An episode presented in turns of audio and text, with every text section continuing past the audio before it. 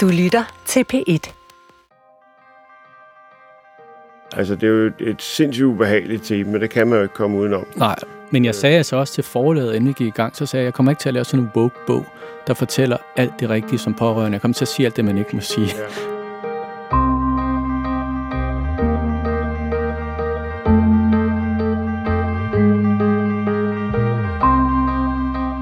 Jeg hedder Pau Henriksen, og jeg er skuespiller.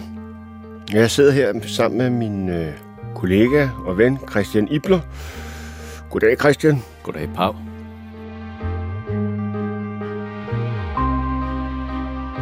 Vi har jo gået på teaterskole sammen. På samme hold. Er snart mange år siden. Ja, 23. Ja. Det er frygteligt Ja. at tænke på, Ja. men sådan er det. Gik ud i Millennium Years. Ja. I år 2000. Øhm, og Christian, kan du fortælle lidt, hvad det er? Det kan være folk, de har set dig i. Ja, det var det der, som, som skuespiller, der er det noget af det mest irriterende at blive spurgt om. Allerede der, ja.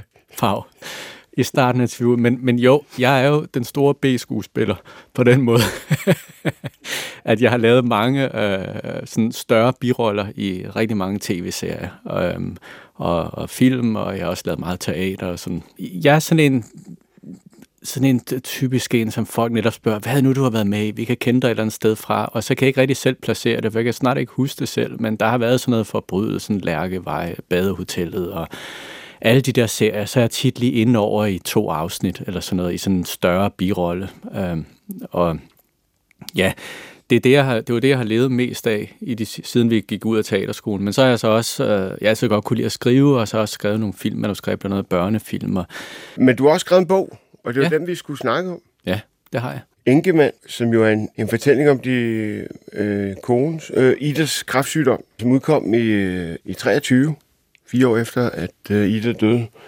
Og øh, det synes jeg jo er en meget modig bog, og meget, øh, jeg synes, det, det var... Øh, at det betyder meget for mig at læse den. Det er også derfor, jeg tænkte, at vi kunne bruge lidt tid på at, at snakke om den. Ja.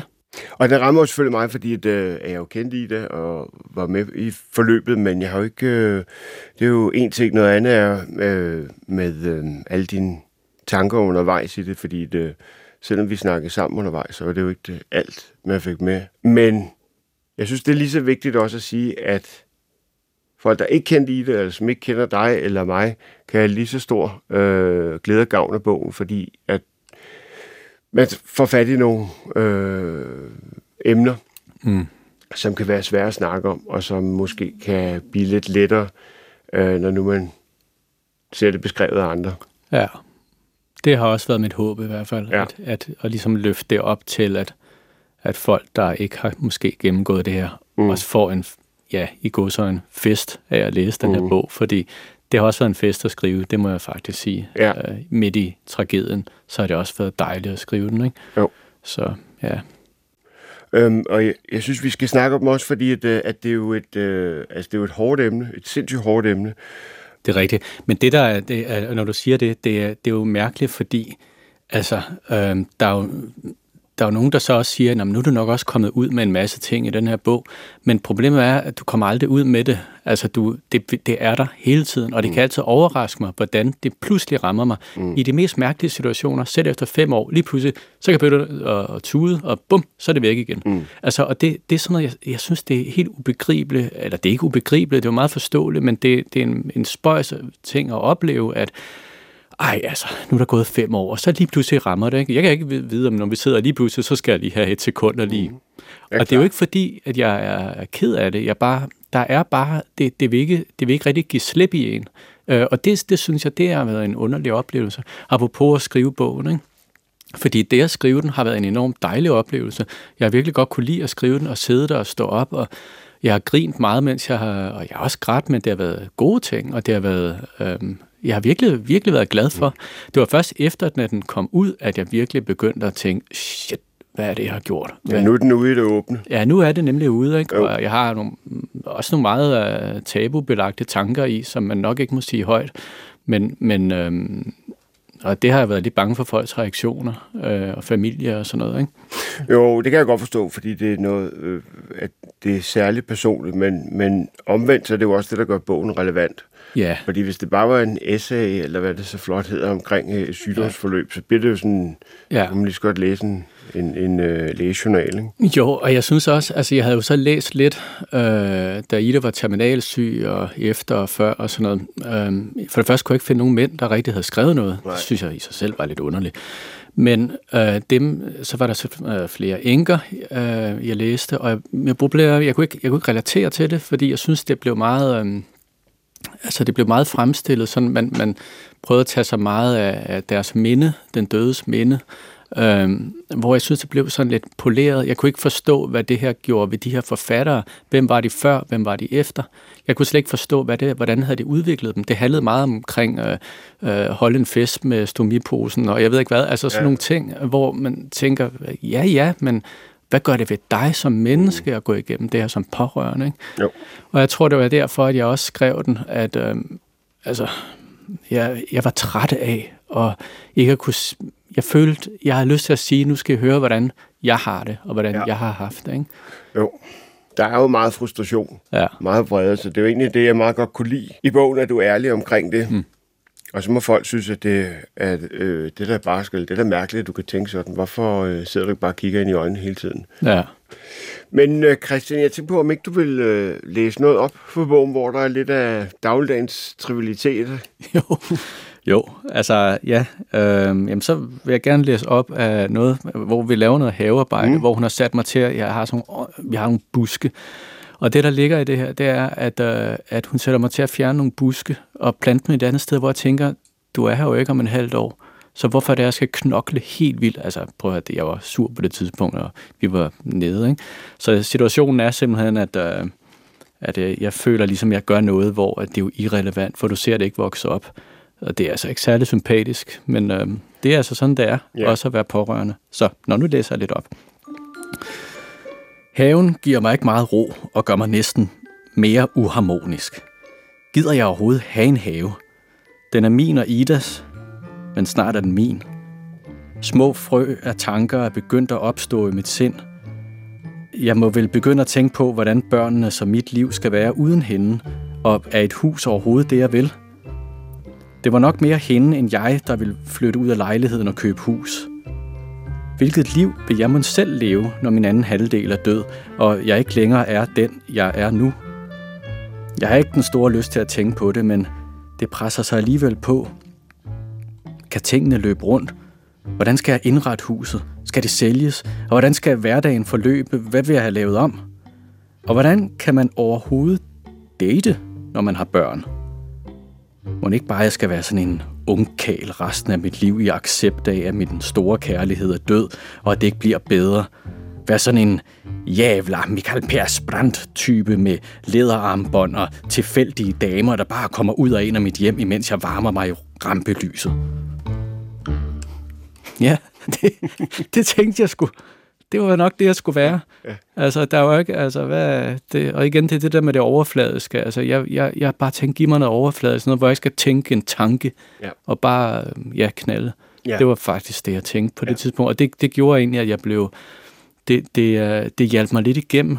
Og så lige pludselig, så skifter det jo på en tallerken, og så ligger man og, og altså, vi holdt jo stadig fast i hinanden, men jeg blev nødt til at have de der lommer af Mm.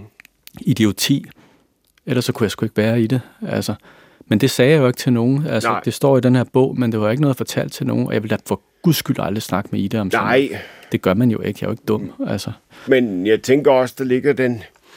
Altså, det er jo en stressfaktor, sådan... Øh, at man ser frem til, jeg ser frem til det er jo ikke på den måde, men øh, at der måske er to til tre måneder max, og lige pludselig så er der otte måneder.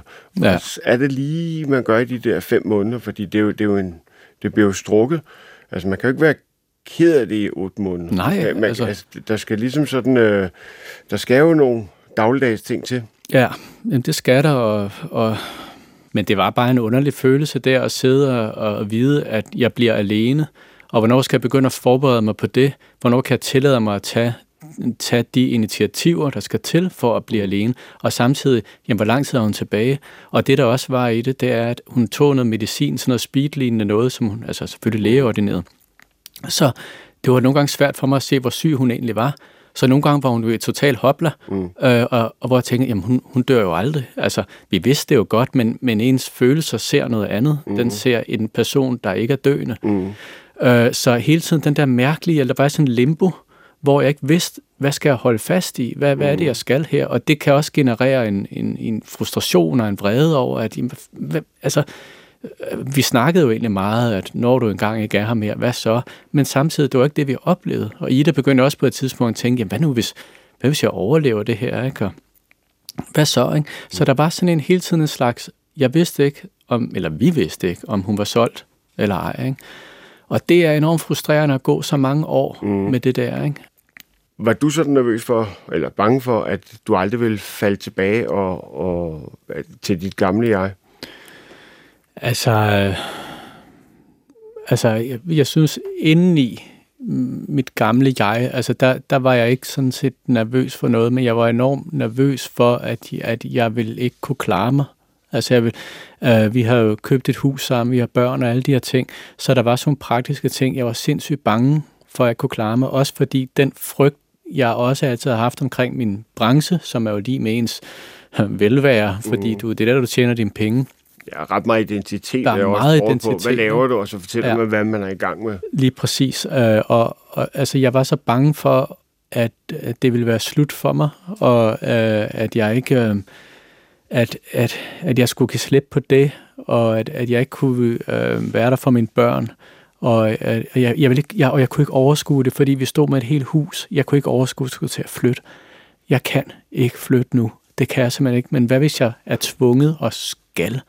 Hvad hvis, jeg, hvad hvis børnene bliver stiknarkomaner, og hvad ved jeg, fordi de mister deres mor og far kunne ikke, og sådan noget. Ikke? Sådan nogle tanker havde jeg rigtig meget. Så det var meget egentlig ikke ind på det tidspunkt inde at ramme mig selv dybt inde. Det var mere sådan en slags, hvordan skal mit liv være? Mm. Skal jeg være Michael Persbrandt? Mm. eller skal jeg være øh, øh, Niels et eller andet mm. fra lille børneteater ja. nede om Løgum Kloster? Eller et eller andet. Altså, hvad, hvor, hvor skal jeg hen i mit liv? Ja.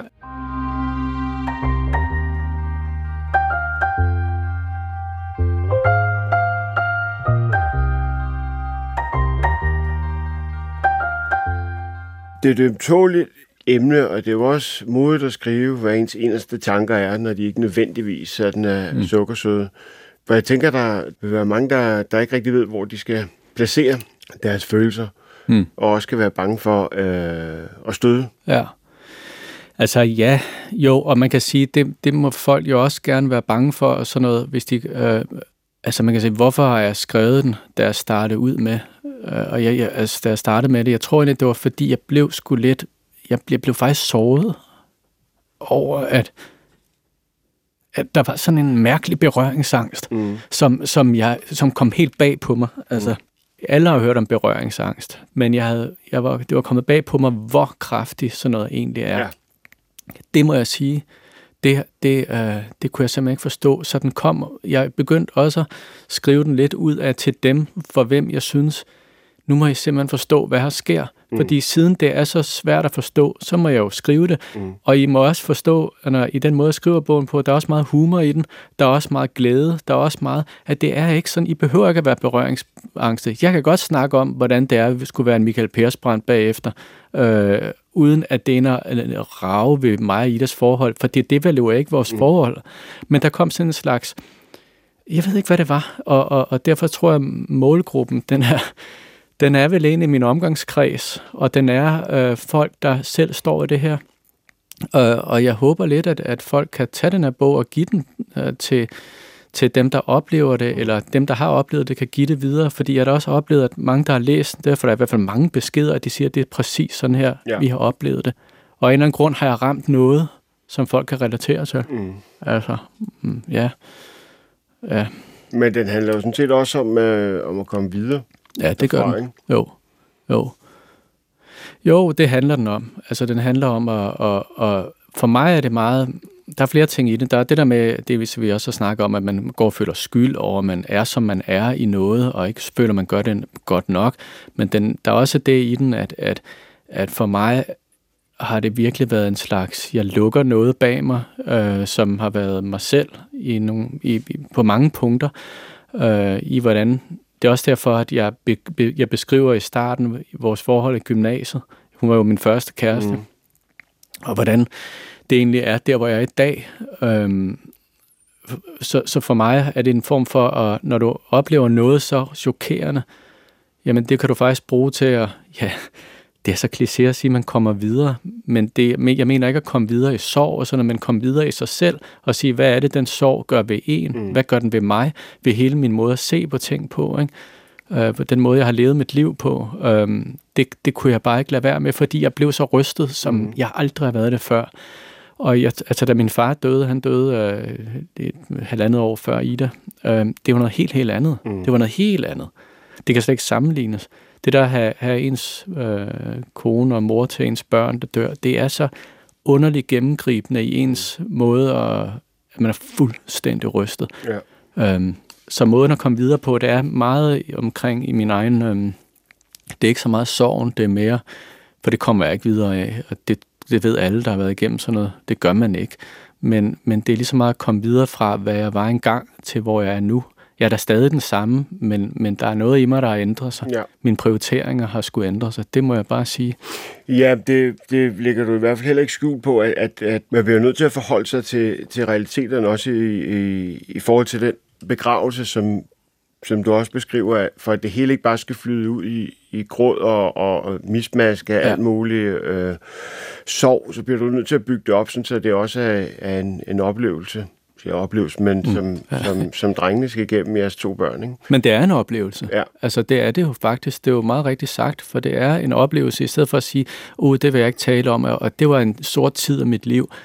Jamen, det er jo ikke, fordi jeg dyrker det mørke, men det er bare, det er en oplevelse, jeg ikke kan komme udenom, og jeg kan lige så godt tage den i hoved og røv, og finde ud af, hvad kan jeg bruge den til. Og det er jo også ret vigtigt, fordi jeg ser jo begravelser som, det er det første trin mod ja. en normal hverdag. Ja. Øh, men jeg har også set nogen, der slet ikke kunnet håndtere det ja. øh, af forskellige årsager. Og jeg husker dig til begravelsen, som er den, der gik og trøstede folk. Ja, det er rigtigt.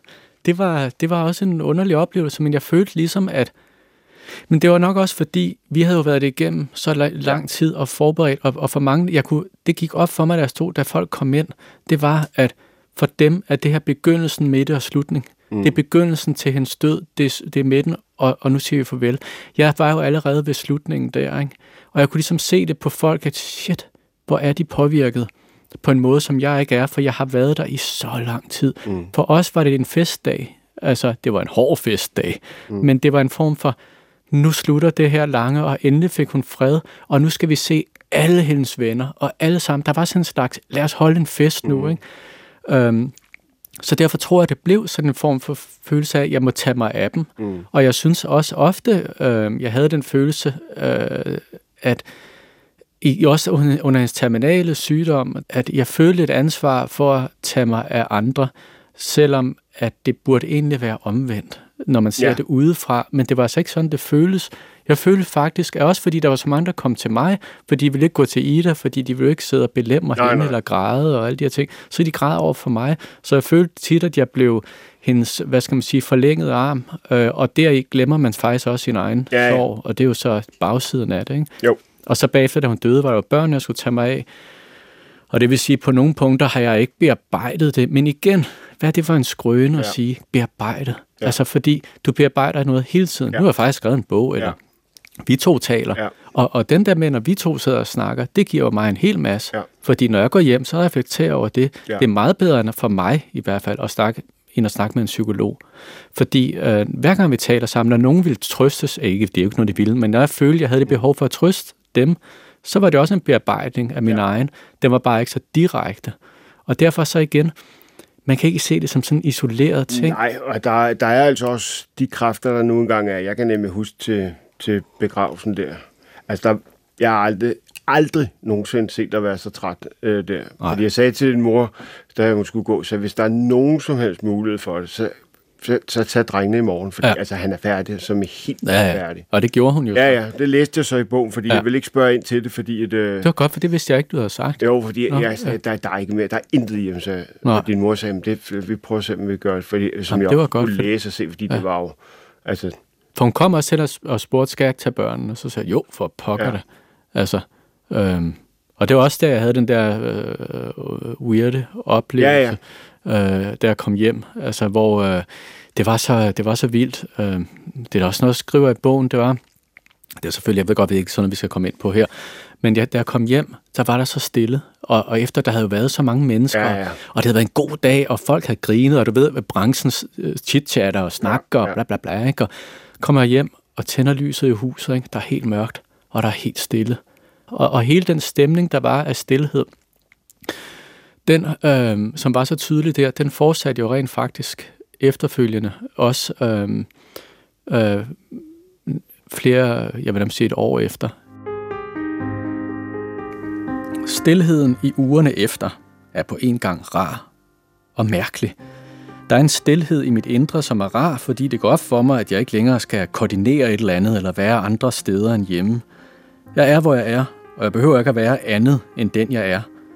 Blot være til. Det føles heller ikke som om, at hun er død. Mit system har ikke fattet det endnu, og hun er, er vel på den måde stadigvæk. Jeg græder, men jeg ved ikke helt, hvornår jeg græder over hvad – er det flere års pres og stress som pårørende, eller er det tabet af Ida, jeg græder over? Begge dele på samme tid vel. Og mest om natten. Men om dagen, der er det slet ikke som forventet. Jeg er faktisk glad på en befriet måde, som om jeg har fuldført en opgave, afsluttet et eller andet, som er gået godt. Alligevel så er der på det ydre en stillhed omkring os, som er mærkelig. Der er ikke nogen, der ringer. Ingen, der besøger os. Ingen, der ved os noget. Som om alle gæsterne til festen er gået hjem på samme tid. Det sidste års tid er det væltet ind og ud af huset med næste kærlighed. For meget nogle gange, ja, men ikke, ikke, ikke noget, jeg vil undvære. Nu er det som om, at der er faldet en bombe, og alle er døde sammen med Ida. Jeg tjekker min telefon for sms'er, men der er nærmest ingen. Jeg ved ikke helt, hvad jeg skal gøre af mig selv. Mm. Mm. Ja. Jamen, det er klart, at øh, det er jo sådan en speciel situation, hvor man vil helst ikke være for meget øh, øh, for, for påtrængende, og mm. samtidig så er det også... Øh, nu skal der snart tages øh, kontakt, fordi ellers så går det ja. for lang tid. Ja. Og det må have været mange indover. Øh, at den, den ensomhed må have været rimelig stor, fordi det er jo en hverdag, der skal til at, at, at gå i gang. Ja. Som skal være for resten af livet med det her træ, og, og der er helt stille. Jo, altså, jeg, jeg synes, det der var mærkeligt, det var, at jeg følte jo, at vi alle sammen delte i det. Altså, vi, hun var jo en del af andres liv også, og lige pludselig er det som om, at øh, nå, nu var hun kun en del af mit liv, fordi øh, al den lyst, jeg havde til, havde, nogle gange til at tale om hende, eller snakke om det, eller måske snakke om begravelsen, og mm. ej, hvad synes du om kagerne, eller et eller andet, jo. Der var ikke rigtig nogen, noget at dele længere, øh, og, og, og det var bare som om, at, at jeg følte lidt, at, at at ved at de ikke snakkede med mig eller ringede, så var det som om, at var de ligeglade med Ida eller hvad, ikke? Og det ved min hjerne godt, sådan er mm. det ikke. Og altså, øhm, der var jo nogen for hvem, man kan tænke, altså, Pau, vi to, vi kender hinanden fra teaterskolen, og, og, og, og så ser vi ikke hinanden et halvt år, vi snakker slet ikke med hinanden, og lige pludselig så snakker vi sammen. Ikke? Mm. Det er jo sådan, vores venskab er, det vender tilbage, mm. men der var nogen, hvor jeg tænkte, hvorfor ringer de ikke? Mm. Altså, øh, og hvor der så var nogen, der så meldte sig, for eksempel dig, øh, bare hist og pist nogle gange, hvor jeg havde slet ikke forventet det. Jeg havde faktisk ikke forventet det. Mm. Men hvor nogen, jeg havde forventet det af, slet ikke meldte sig. Og jeg synes, det var på en, på en måde så jeg kan godt forstå det, men det var også bare så skuffende. Ikke? Mm. Og samtidig ved jeg ikke, om det er bare når jeg, min hjerne, der er skuffet, men hvor jeg nede i maven egentlig godt forstår, at det er, som det er. Og det er der, situationen er umulig. Ikke? Det er en mærkelig, mærkelig situation. Den store trafik og alt det, der havde været op til hendes død og op til hendes begravelse. Og der var så meget hele tiden, mm. der blev helt stille. Og der var og jeg stod bare der, hvad skal jeg gøre? Jeg var blevet rygende arbejdsløs. Jeg havde ingenting, fordi jeg var faldet helt af karusellen, ikke? som Jens Hocking sagde til os på mhm. teaterskolen. Hvis man falder af karusellen, mm. så stopper den ikke, for at komme op igen. Jeg følte bare, at den karusel kørte og kørte. Jeg havde brug for kolleger, jeg havde brug for nogen at arbejde med, ja. og der var bare stille. Ikke? Og mærkeligt nok, dem jeg synes troede egentlig ville ringe og spørge, hvordan går det? Der blev ikke noget. Og det er ikke noget med, at jeg peger fingre af dem. Det er ikke noget med det. Men jeg tror, at de tænkte, vi vil ikke forstyrre ham. Men det trak bare mere og mere, mere ud, Mm. og jeg ville gerne forstyrres. Mm. Men jeg ville ikke ringe til dem, fordi jeg følte for det første, hvis jeg er sådan en, de ikke vil ringe til, så må jeg... Åh, ja, ja, uh, uh, men- uh, oh, nej, nu men- ringer han. Hvad men- hvis han begynder at tude? Hvad hvis han vil have Ham- noget? Ikke? Med, med, jeg skal vi snakke om det? det? Det kan jeg altså ikke i dag. Altså, Ej, der er, kan jeg. Ja, vi præcis, skal til fodbold om lidt Ja. med de små, og vi kan, det, så må vi skulle lige snakke om det der Nej. på et andet tidspunkt. Ja, lige præcis. Hvordan skulle lade være, Christian? Lige præcis, ikke? Og, og, og den stillhed, jeg synes, den startede der og blev ja. helt ekstrem, ikke? Øh, og jeg begyndte at gøre mig tanker om alt muligt, at rode mig ud af alt muligt pa- pa- Paul, som også står i bogen, ikke? Der er også ting, man ikke skriver først. Jo, men jeg tænker netop også på, at øh, for, for jeg synes, det, at det er interessant. Hvad, øh, hvad gør man øh, bedst øh, over for de pårørende, i det her tilfælde dig, hvor man vil helst ikke belemme, og samtidig vil man gerne vise, at man, mm. man er der. Øh, øh, jeg tænkte sådan der, når jeg ringede, og som jeg husker det, så sagde jeg, du behøver ikke at ringe tilbage. Fordi nogle gange, så kan det der, det der kan jeg godt huske, syv, du skrev. syv, øh, syv beskeder, så bliver man Ja. gigastresset, hvis det så Ja. købet en dag, som Ja. på ingen måde er flasket sig, som er regnet med. Ja, Om morgenen, så føler man også, at det skal man også lige huske, fordi de er jo så Ja. søde at ringe, og det gør det helt bare, at man sidder helt træt og gentager og gentager og Ja. gentager. Nogle gange, så kan det jo også være rart bare at gentage, fordi det er det eneste, der Ja. foregår i ens liv, og man har ikke engang rigtig forstået det. Det er sådan, om man forstår det lidt mere, når man Ja, siger for fjerde, det er nemlig rigtigt. gang. Øh, og en anden ting, jeg vil sige det der med, øh, omkring med at ringe og alt det der, det jeg har tænkt bag efterfølgende, det er, jamen altså, øh, det, man er to om den her dans, Mm. og, og, og jeg stillede også mig selv spørgsmålet, hvorfor er det, ingen ringer til mig? Altså hvorfor, og det kan jeg godt sige, at det skal du ikke lægge for meget i, men det begyndte jeg faktisk at gøre, og begyndte at tænke, jamen det kan da godt være, at de ikke gør det, men jeg kan da ikke stå og give dem skylden for noget, fordi det der med at kunne tage imod hjælp og sige, at jeg har brug for hjælp, er det noget, der måske er i mig, er der et problem med, siden de pludselig ikke ringer, antager de, når man Christian han klarer sig selv. Altså jeg begynder at gøre mig alle de der tanker.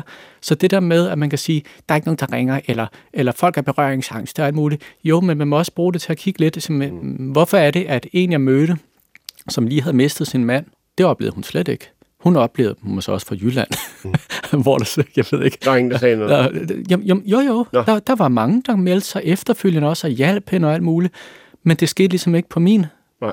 min side af det, hvor jeg begyndte at tænke, jamen, hvad er det, jeg har gået og sendt ud i alle de år? Hvad, hvorfor, hvorfor er det sådan? Er det fordi, jeg er en mand?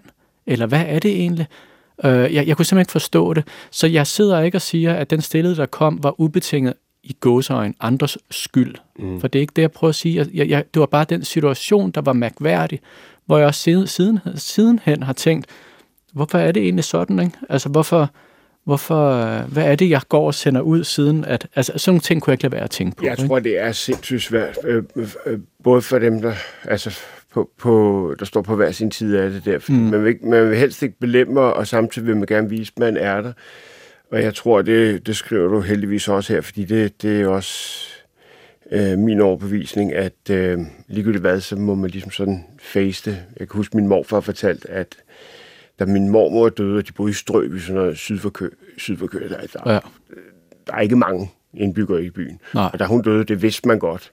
Så når han handlede ind, eller skulle øh, hen og have noget øh, fodterapi, øh, et eller andet, så var der ikke nogen, der sagde noget, fordi uh, mm-hmm. det, var også, det var også rigtig ubehageligt at Ja, berøre ja. det der død. Han følte sig jo som, altså, som sådan en walking dead selv. Ja. Altså, det, Ja. det var, så sig dog noget. Altså, Ja. Jeg har jo ikke gjort noget, jeg har ikke slået en ihjel. Eller, noget. der er jo ikke noget. Det er sådan, altså, Nej. min kone er død, det er jo ikke en skam. Det er jo, det er jo en sorg. Ja, Men at ikke kunne dele det med nogen. ja. Og det er jo ikke, fordi man skal knæve om det hele tiden, men det kunne jo godt være, at man siger, at det gør mig ondt. Og så, og så, man, så er man faktisk videre Ja. i teksten. Ikke? Bare sådan en lille ting, som at sige, at jeg har så godt hørt, at det er lige dansk. Ja. Altså, man behøver ikke at dyrke det. Nej. Hvis så den anden gerne vil det, så kan man jo se, hvad der sker. Ja. Men, men, men bare det der med, den der tavshed, den er helt forfærdelig. Altså, og, og, og, og det gjorde også, at jeg blev, det skriver også i bogen, jeg fik en enorm stor livsløst til at leve mit liv, og så mm. var der bare stillhed. Men det gjorde så også, at jeg både blev enormt rørstrøms, men jeg blev også meget rasende. Mm.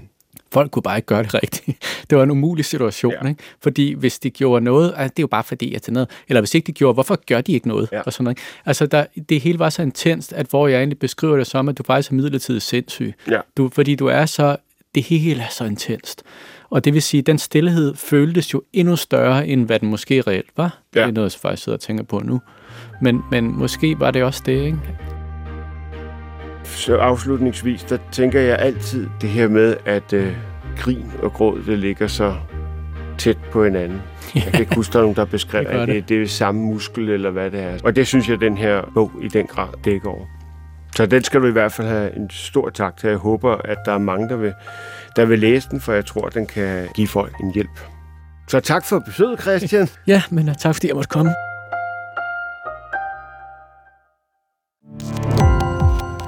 Gå på opdagelse i alle DR's podcast og radioprogrammer. I appen DR Lyd.